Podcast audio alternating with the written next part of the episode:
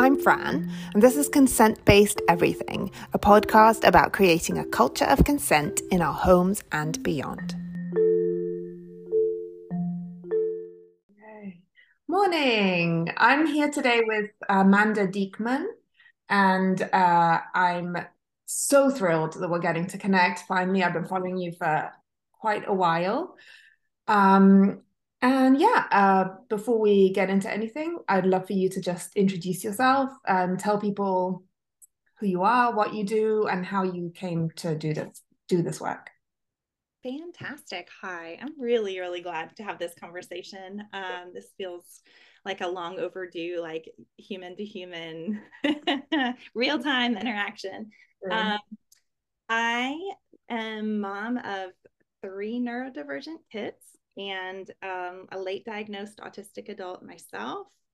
And um, I started sharing online as low demand Amanda about the low demand method that I really learned by listening deeply to what my kids needed in terms of a parenting method. And when I radically attuned to their needs, this is the way that we learned to meet everyone's needs, to mutually respect and care for each other, and to walk our own path in a world that does not encourage this style of relationship between adult and um, child. So um, I, I really started sharing and talking because it was a part of my own healing journey of really working through the sense of shame that I could feel I could feel the temptation to hide what we were doing and yet it didn't feel right. It felt like this is a freaking miracle. Like the whole world needs to hear it. And so standing between those two poles, like I can either be deeply ashamed of what we're doing because that's what the world tells me I should be feeling, or I can be loud and proud and um, combat that shame directly by um, kind of transparently showing up and decided to show up. And the response has been incredible um, I feel grateful every day for the community that's gathering around low demand parenting and um, really excited to be bringing people out of the shadows and into kind of a shared umbrella where we can look at each other and say, You do it like I do it. I didn't think anyone else did it this way. I thought I was the only one. And that just turns out, huh, there's actually so, so many of us. Yeah. Yeah, I love that. And I mean, I'm grateful you are in this space and you are you decided to uh, not hide and put it all out there. And I was having a conversation actually the other day on uh, on Instagram with homeschoolers mainly, but also just parents about how uh, you know we all know Instagram is like a highlight reel essentially of you know we tend to show up here when and it's understandable and I get why we do it, but we tend to show up here when we have magical moments to share or beautiful pictures of our children running in fields or whatever. Uh, whatever is like looks desirable right? Um, but you don't do that and you're one of the only people i think really uh, and i was thinking of you as we were having this conversation who who doesn't do that and who just really fully shows up on here and i think it takes a huge amount of courage but I think it's so inspiring. I I know some people aren't ready to witness it. Um, but I think a lot of us are. And you've obviously gotten a huge, huge response, uh, like positive response. Yes. What yeah. Um, and yeah, so just wanted to say that. Um, hmm. one note about that is that um, it's so important to remember that vulnerability in ourselves feels so painful and difficult and and really terrifying. I think most people's primary emotion when they're acting in vulnerable ways is to feel afraid. And yet vulnerability in other people looks like incredible bravery. And that generally and it's not even like just most of the time it's like 95% of the time what I hear back from from all of the watching world is, is, incredibly positive not just a little bit positive but like overwhelmingly positive and i just wanted to share that that it'd be easy to think like oh man i bet amanda is like fielding all of this hate and she's doing that so well. And I'm not. I'm not. I'm getting tons of support. Mm. And I, I want to hold that mirror up to people who are afraid of what might happen if they showed up more transparently. But it doesn't have to be online. It might just be transparently with your spouse. It might be telling them what actually happened in the day when they get home from work or when you check in, rather than just doing a highlight reel, even with your most trusted partner. Mm-hmm. Um, I think that it can be hard to even show up to ourselves, like to even tell the truth to ourselves about how hard and how beautiful our lives can be. That like oh. holding those polarities at the same time can be really hard, but it's incredibly brave and incredibly important. Mm-hmm. And you, so you run courses and you do a lot of work online on Instagram, and you have written a book. Mm-hmm um, which and and I and as soon as I finished it, I sent you a message. I don't know if you saw it because I just I couldn't wait for this conversation to tell you.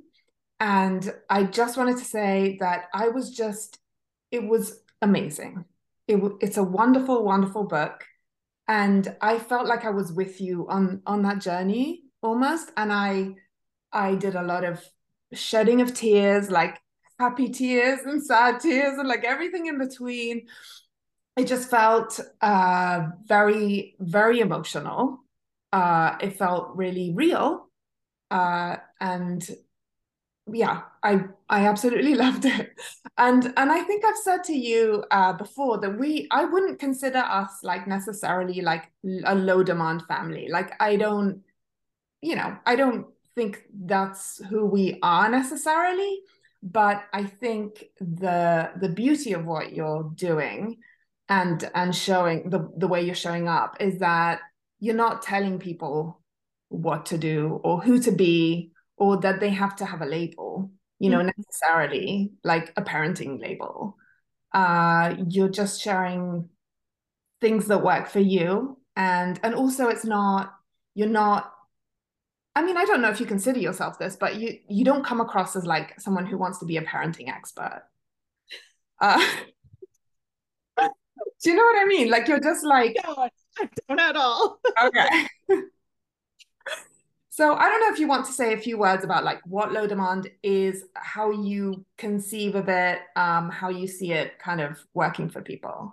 Yeah, absolutely low demand parenting is really an approach. It is not a litmus test. It's not really something that you can even be. It, it um, it's really a, a, set of tools that you can employ when they serve you. And um, I think if I could do, if I could have one impact on the world of parenting, it wouldn't be for me to be the expert, but it would be for letting things go to like be up on a pedestal where it belongs. That there is so much try harder that gets preached to parents from our earliest days. You know, as soon as we get mm-hmm. pregnant, it's try harder at being a good pregnant person. And then try harder to read more books and try harder take this course and nobody I, I, can't remember anybody coming alongside of me and saying what are you going to lot drop? Because you're adding an entire human to your life. So what are you going to let go of so that you make room for this whole new reality? It's almost assumed that we would become parents with no loss that there would be no grief that there would be no release. It's only addition. And that's just not life. Where's the subtraction? And um so that's that's what I want for low demand to be is for it to be almost like a lens that you can use for looking at your life when something is hard, that you're allowed to look and say, is this too hard? Is there something that I need to let go of in order to be okay? And can I release as a first, as a go to, release expectations, drop demands, rather than asking my child, my partner, myself to rise up and meet every expectation. That it is okay to say, you know what, I think that expectation was unrealistic for you. And I'm going to let it go because it wasn't a fit. And my top priority is our relationship and not any of the things that you do or that I do. It's about who we are together. So for me, the, the best definition of low demand parenting is that it's it's a method of dropping demands and releasing expectations so that we can meet our kids with radical acceptance. Really radical acceptance or radical attunement is the heartbeat of this method. And that demands are just the things that we need to shed that don't actually fit the real life human that we've been gifted to love Mm-hmm. And every kid has things that are too hard for them, that they are trying desperately to get their adults to wake up and see this is too hard. You need to let it go. This doesn't fit for me. And that low demand is about recognizing that we're bringing a lot of our own stuff to parenting and that we're being given a lot of lenses for our kids that don't fit them and that we're willing to take all of those things off and just see the child in front of us and love them just the way they are. I love that. And uh, I think also like it's been the the kind of like high expectations thing has been normalized uh, to the point that it's it's almost this thing that we all take for granted. Of course, you're going to have uh, high expectations of yourself. Of course, you're going to have high expectations of your children. You should, in fact, mm-hmm. uh, because otherwise, how will they become great people who are well behaved and polite and helpful and all the things, right? And I I I just feel like I I want to reject that. Like I don't I don't want to have specific expectations. Um because I don't know, I feel like that just leads to shame and I think especially after reading your book like I had so many realizations about like how sometimes when when we have these expectations even if they're not verbalized our children sense them right? And when they fall short of them they feel shame. Um i don't know if you want to want to speak on that a little bit but i don't know. That to me is just like that is reason enough. I don't need any studies or anything else to tell me that that's reason enough for me to just like put all my expectations aside oh my gosh, shame is this the centerpiece of um, or having a lens for shame having an, a real attunement to my own shame and the way that that is hmm, unhelpfully guiding me as a parent um, and the way that shame is impacting my children and their relationship to me i think it's really the shadow side of kids do well when they can yes. that kids do well when they can and when they can't, they feel deeply ashamed. And so, is it possible for us to hold that reality that um, that we are shaming our kids? Like it, it's not like it's it's in the same way that like it's the water we swim in. You know, like I want to be an anti-shame parent, and at the same time, I know that it's currency that is flowing in all of these relationships. But by naming it and narrating it, and noticing and then doing all in my power to drop practices of shame mm-hmm. and instead embrace you are enough as the kind of counterbalance to shame, then I really believe that I'm giving them so much bigger of a gift than all the things you listed at the beginning of like, when won't they be helpful and won't they be polite and like I don't actually care about those things very much. I want them to be whoever they are and to be that person without shame. Mm-hmm. And nothing else really matters to me. I also think your work has really inspired me because there is so much childism. Do you like saying childism or adultism? Which one is your ism? I say adultism. Okay. Um, just because I like to put the the onus on adults for the discrimination. Yes. See what I'm saying. But I know that there's debate about which time. Yeah. Um, and I don't have a, I'm not much of a debater in that kind of way. I'm like, eh, whatever. Um, but the idea being that like children, if left to their own devices, somehow wouldn't be kind and wouldn't be helpful, and that they don't have their own innate sense of dignity and worth. And that we have to like form them into somebody that's palatable and acceptable and good enough for the world because if we don't then you know they'll turn out bad and i just find that so ludicrous like yeah. so and not just in a funny way but in like a, a heart-rending systemic way mm-hmm. where i'm like burn that whole system down and let's see what children rise from the ashes. Like they may be exactly the kids that this world needs. And so um yeah. I'm kind of ready to test it. Like if somebody comes at me and is like yeah but what if they blah blah blah i'm like i don't know. We'll see. Let's find out. I think it's time we've been doing it one way up till now. It clearly yeah. hasn't worked exactly. You know, so we may as well try something new. And and it's maybe not even that new. I mean, it's, you know, parenting without shame and what many of us might call permissive parenting is actually, you know, perhaps the way that we were parenting millennia ago and perhaps is parenting that we might see in other parts of the world. It's certainly not something that is now mainstream in Western countries. Uh, so maybe that's why it seems so radical, right? To us, but it might not actually be radical for humans in human history.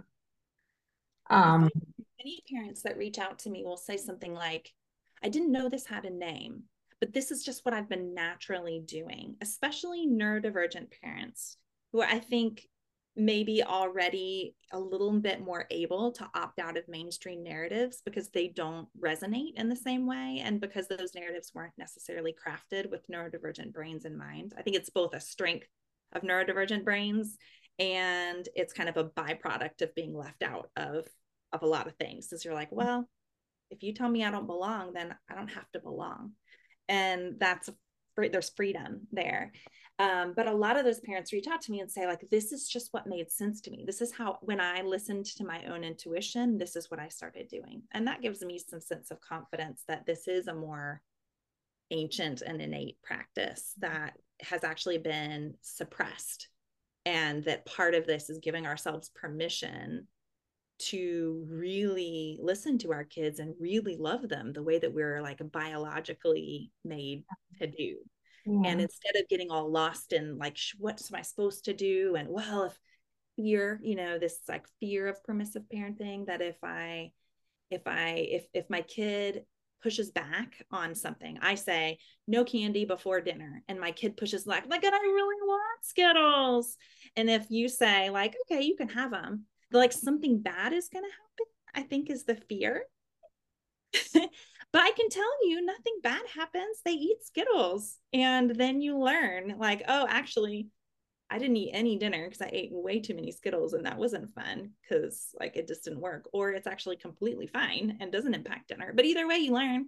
And yeah. um and, and there's really nothing to be afraid of. I think that's like a major thing that I want to show up and say is like truly nothing bad happens and it's you... that that's that fear that i think we are all somehow raised with that something bad will happen if we don't stand our ground on some things or if we don't do things in a certain way.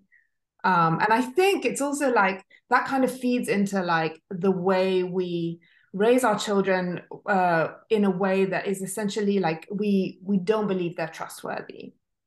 So we don't we we believe they like you said earlier like they are you know not fully formed humans and they can't really be trusted to know what feels right to them and they need to be very strongly controlled in order for them to then grow into the kind of person that we want to see. And i mean that's like so many we could really break that down in like so so many steps that where you're taking the wrong turn at each you know, at each junction, basically. Mm-hmm. Because I think there is a, and I think a lot of cultures have tapped into this. Children have an innate wisdom that is only theirs. And we don't know best as adults. We we know different because we're adults and we've had different experiences and all of that. But we don't really know best. Like children do have an innate wisdom that we perhaps can't even tap into anymore and can't understand because we're no longer children. Mm. And I really believe that. I do too. It happened to us yesterday. where two of my kids who were wanting to play together, they both wanted to, but they kept running into roadblocks in the communication process. Like, um, it's another one of these like wonderful, mysterious child things to me that one person's game and another person's game, it's like they're basically the same game to my adult eyes, but to them, they're like, it's so different. Right. Like yours has dinosaurs in it and mine has magicians. And like, there's no way, like, we can't possibly combine or sort this out. Um, and I'm so tempted with my, you know, 40 times around the sun to kind of step in and use all my skills to moderate it for them. And often I have to, and that's fine. Um, I do have things to offer. But then they figured it out in a way that, like, I could never narrate for you how they figured it out. Mm-hmm. They just did. They just, like, one of them dropped something, another one released, and like there was some mutual listening and then and then the magic happened and then they were just in it like they were so immersed and they were playing in a way that is not possible for me i mm. i am no longer meant like my brain isn't capable of playing the way that they were playing. Yeah. And in that way it's like god there's so much wisdom here. And no blog no course like nothing can teach what they just did yeah. together. Yeah. and that part of what I think my job is in those moments is to have a healthy enough relationship with myself and with them that we can hold space together mm-hmm. for their wisdom to flow. Yeah.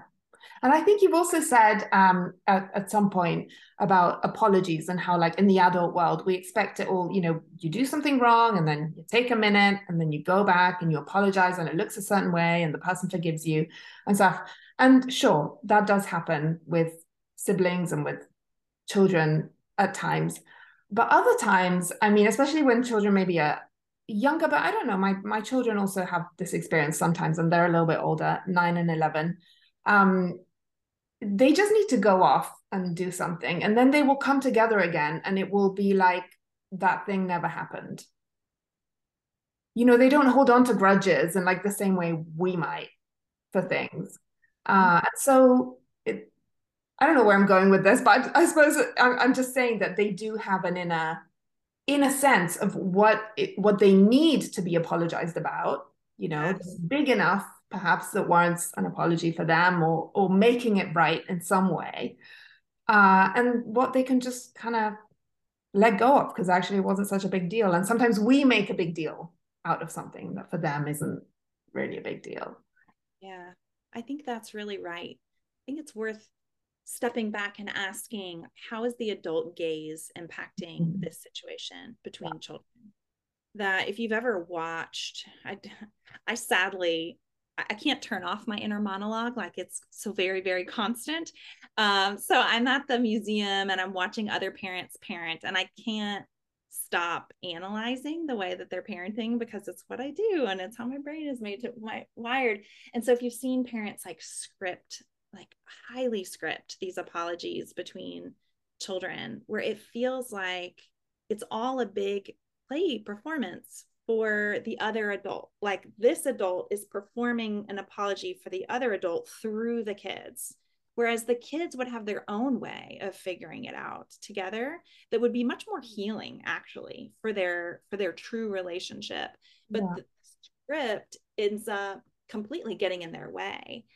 I do script for my kids, but what I usually my my primary way of scripting is actually sentence starters to help them begin the conversation rather than scripting all the words because I just want them to get unstuck and start the flow. And so no, I didn't like it when you is my is one of my sentence starters mm-hmm. um, rather than get away from me like i didn't like it when you came so close and that then the other person's like oh okay sure and then they move and um, so there's no apologies needed for that. There's just communication that's needed. Mm-hmm. And um, and another one of my sentence starters is um, I really like, and then let them like, I really like you're building your i really like your legos um I, I really like that cake can i have a piece like if i start with i really like it just gets them flowing into something into communicating mm-hmm. and i often find that if they're like grabbing or trying to um i don't know like get in somebody else's space that it might be actually a positive desire like i really like what you're doing and i think it's awesome and i want to do it with you looks like sitting on top of you and you know getting my hands in your stuff so those are just ways that um it's i find that it's pretty different than the okay now you say you know all the words. Um and and it doesn't it's not for me it's for their relationship. And that to me is an important part an important litmus test for me about my own scripting. Like is this for me or is this for another adult or is this for them and their relationship? Does this bring them closer and help them to like build a stronger bond?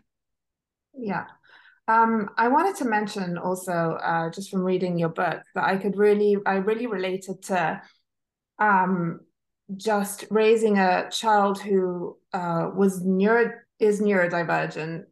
Um, I my son is. We think he's probably autistic PDA. We haven't had him uh, assessed or evaluated, and that's another another conversation. But um, but anyway, uh, I related to kind of the the figuring out of, for lack of a better term, what was going on, uh, and all of this, you know, people who were in positions of some expertise such as teachers, the pediatrician, whoever, um, continuing this kind of refrain of like, they need more boundaries. They need you to put them in timeout. You know, you need to be stricter.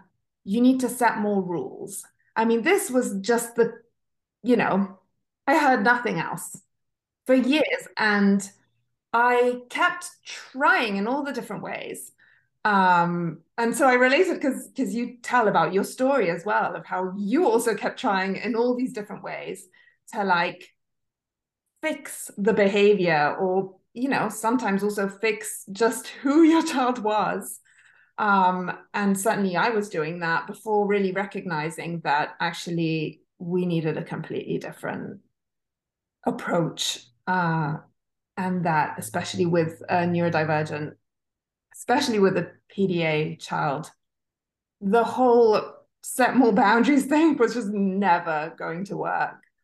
Um, and then it was it was kind of amazing when we realized and having that term as well and having that label you know shifted everything from like it's not that he won't do this thing is that he can't that was the biggest shift uh, for me. So yeah, I I could really relate to that that part. I don't know if you want to say something about uh, boundaries and also like perceived permissiveness. Yeah, it's really hard. It's it's everywhere. Um, mm-hmm. We went got ice cream yesterday, and two of my kids were being really brave and they were going to try toppings for the first time. So one got hot fudge and one got cherries. And they were so excited and each of them took a bite and they were like the hot fudge did not taste like the way we make our hot fudge at home. And the cherries were like coated in this. Anyway um and and they were so disappointed and they had a weird taste in their mouth and they just like lost it and the people behind the counter i mean these are just folks scooping ice cream like I, you know i don't owe them anything in terms of a parenting but I still felt their gaze. I felt them looking at us. And when I was like, okay, we're going to order two more ice creams. And I could feel that they were like, who is this permissive mom who's letting her kids, you know, have a meltdown over hot chocolate? Um, and I ate their yummy other ones and I was super happy with my with my, you know, byproduct choices. Um, I think that remembering that permissive is something that people made up as a category at a time where controlling children through corporal punishment was considered not just acceptable but desirable yeah. and that adult control was the number one thing that nobody wanted to give up And so, what permissiveness represents is like kind of the ultimate evil through a certain mindset. Yeah. But for me, being highly controlling and violent towards my children is is my ultimate evil. Mm-hmm. So it makes sense to me that I would end up on what if there's a spectrum, if what they're identifying is that there's a spectrum of ways to look at children. Mm-hmm. And we believe that the best and right way is over here because this over here would lead to total chaos. And I'm like, let's do this. I think we need chaos. chaos. a certain kind of chaos, you mm-hmm. know? Yeah. Um, then that makes my heart leap. And I'm like, okay, you know, um, let's like we said before, let's try. I yeah. also think there is something to be said for the um what I think of as like a modern permissiveness is mm-hmm. actually a more of a dissociative, distracted parenting. Yeah. where we're just we're either overwhelmed or too busy or there's too much piled on our plate and yeah. so we're trying to multitask our way through so much of parenting life um, that we are saying yes to our kids because it's the path of least resistance. It's kind of the easiest way to get them out of our hair. And so we can get back to the thing that we were really trying to do. And, and that's very different. Yeah. That's not, I think, what you're talking about when you say, you know, that end of the spec, you know, the other end of the spectrum. I think that's it is a very modern, I think it's a modern phenomenon for sure. We say, you know, yes, because it's just easier and we haven't really given it too much thought. We want to get back to doing whatever else we're doing. But then what I feel like in that kind of permissiveness, the adult is still retaining the power. Mm-hmm. The adult still has the power to say yes or no. Yeah. And they can say no at any point you know so parents might be like yes yes yes yes yes and then they'll get to a point where they're like right you know, no now i'm taking everything away and you're yes. grounded forever or whatever like that's what i associate with permissiveness not what you're talking about yeah that it's that yes yes yes oh wait no like yeah. that i think is actually it's not just that it's um like not a helpful parenting practice but i think it's unhealthy for kids too mm-hmm. because mm-hmm. all along the way what they're really wanting isn't permission. They don't want a yes or a no. They want a partner who will enter in with them and say, let's figure it out. Yeah. And they're never getting that. They're not getting that with the yes or the no. They're always getting a kind of distant, controlling figure who, like you said, holds on to the control and holds the reins. And mm-hmm. and all the only domain that they really get is to ask and then deal right. with it. Right.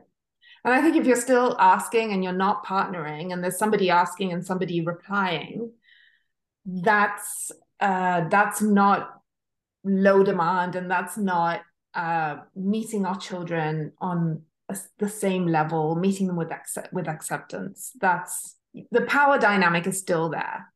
You know, you're still very much trying to retain control as an adult, even though you probably don't have a lot of control because you're saying yes all the time.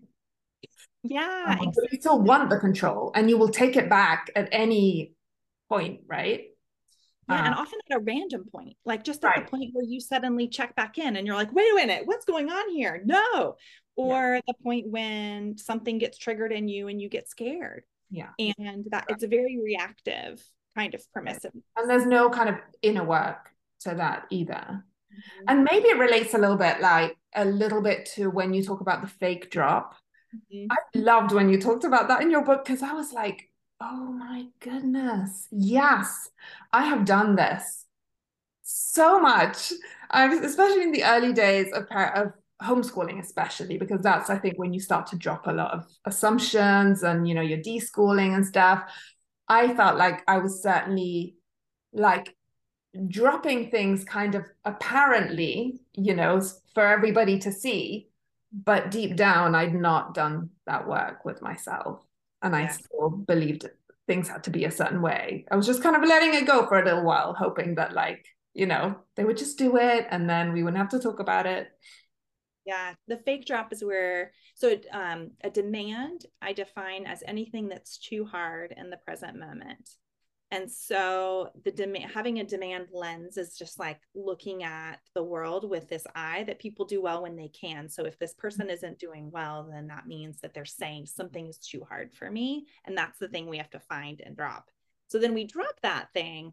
But when we drop the expectation, or we drop the demand, but we don't drop the expectation. Mm. We don't actually let go of the thing that is generating the demand in the first place, then that demand machine is going to keep working. And as we said earlier, our kids will feel it. And I think that that is a recipe for shame for the adult and the child. Yeah, because you can fake like, for yourself too, right? Yes. You can be like, oh, I don't care about the laundry today, but then you can keep thinking about the laundry all day. Like not do the laundry, but keep thinking about like, oh, should be doing the laundry, right? I mean, maybe that's not a very good example, but no, it's a great example. I was just chatting with my community about cleaning yesterday and people's relationship to cleaning.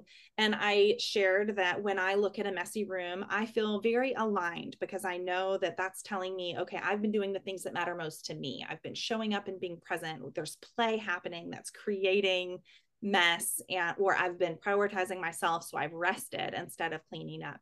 And a bunch of people messaged me and they were like, but what if I would rather be cleaning than playing with my kids? so I said, then you should be cleaning. Like, then you look at a kid on a screen and you're like, great, what a great golden opportunity for me to do something for me. When you look at a cleaned up room and a kid on a screen, don't feel shame that that's the last thing you should feel aligned like oh good i am prioritizing something that matters to me and my kid is just fine because look they are playing and enjoying themselves and doing whatever it is that they're doing that is meaningful for them and we're both doing what's meaningful for us it's not only when we're like wrestling or building with legos or creating art projects or taking walks like that's not the only time that we're aligned we can be deeply aligned and doing our own thing and for you, that might be having shiny countertops. And so do that. No shame. yeah, sure. Um, okay, I'm going to let you go uh, because I know you have exciting plans after this call. Um, thank you so much for for being here and talking to me. And do you want to just share when your book will officially be out and where people can get it and all that kind of thing? Absolutely. Yes. It's called Low Demand Parenting it's available in all the places that books are available um, and is officially launching July 21st, arriving at people's doorsteps on the 24th. Um, I am excited to share, I'm, I'm sharing this with you as one of the, the first communities. But for everyone who pre orders, I have um, a course that I've set up called low demand screens. And that really helps you do this kind of work in some of the areas that people are most likely to fake drop and bring shame and have this like judgment and all of that. Um, it's one of the places that people tell me like I can let go of a lot of things, but I'm not going to let go of of control over this particular part of our lives. So it's an invitation into partnership, mm-hmm. even there. And I'm offering that free for anybody who pre-orders. So you can find out all the information about that on my website at amandadiekman.com. And I also really do genuinely love interacting and connecting over Instagram. It's another thing I really love about the way you do what you do is that there is this flow back and forth between you and the people in your community. It's not a one way street. Um, and that's 100% true for me too. So if somebody listens to this or um, is in your community and reaches out to me over DM on Instagram, I would be super thrilled and I would love to continue this conversation with you. Right. And thanks so much. Oh, sorry. Uh, did you just show your handle? Yes, low demand. Okay. okay, I want to make sure people hear it, but I'm sure many people already know where to find you. But um, anyway, thank you so much for being here, Amanda. Thank you.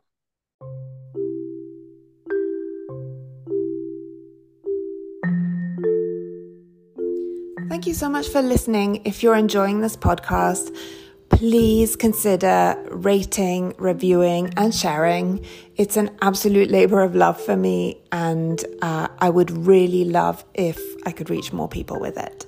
Thank you.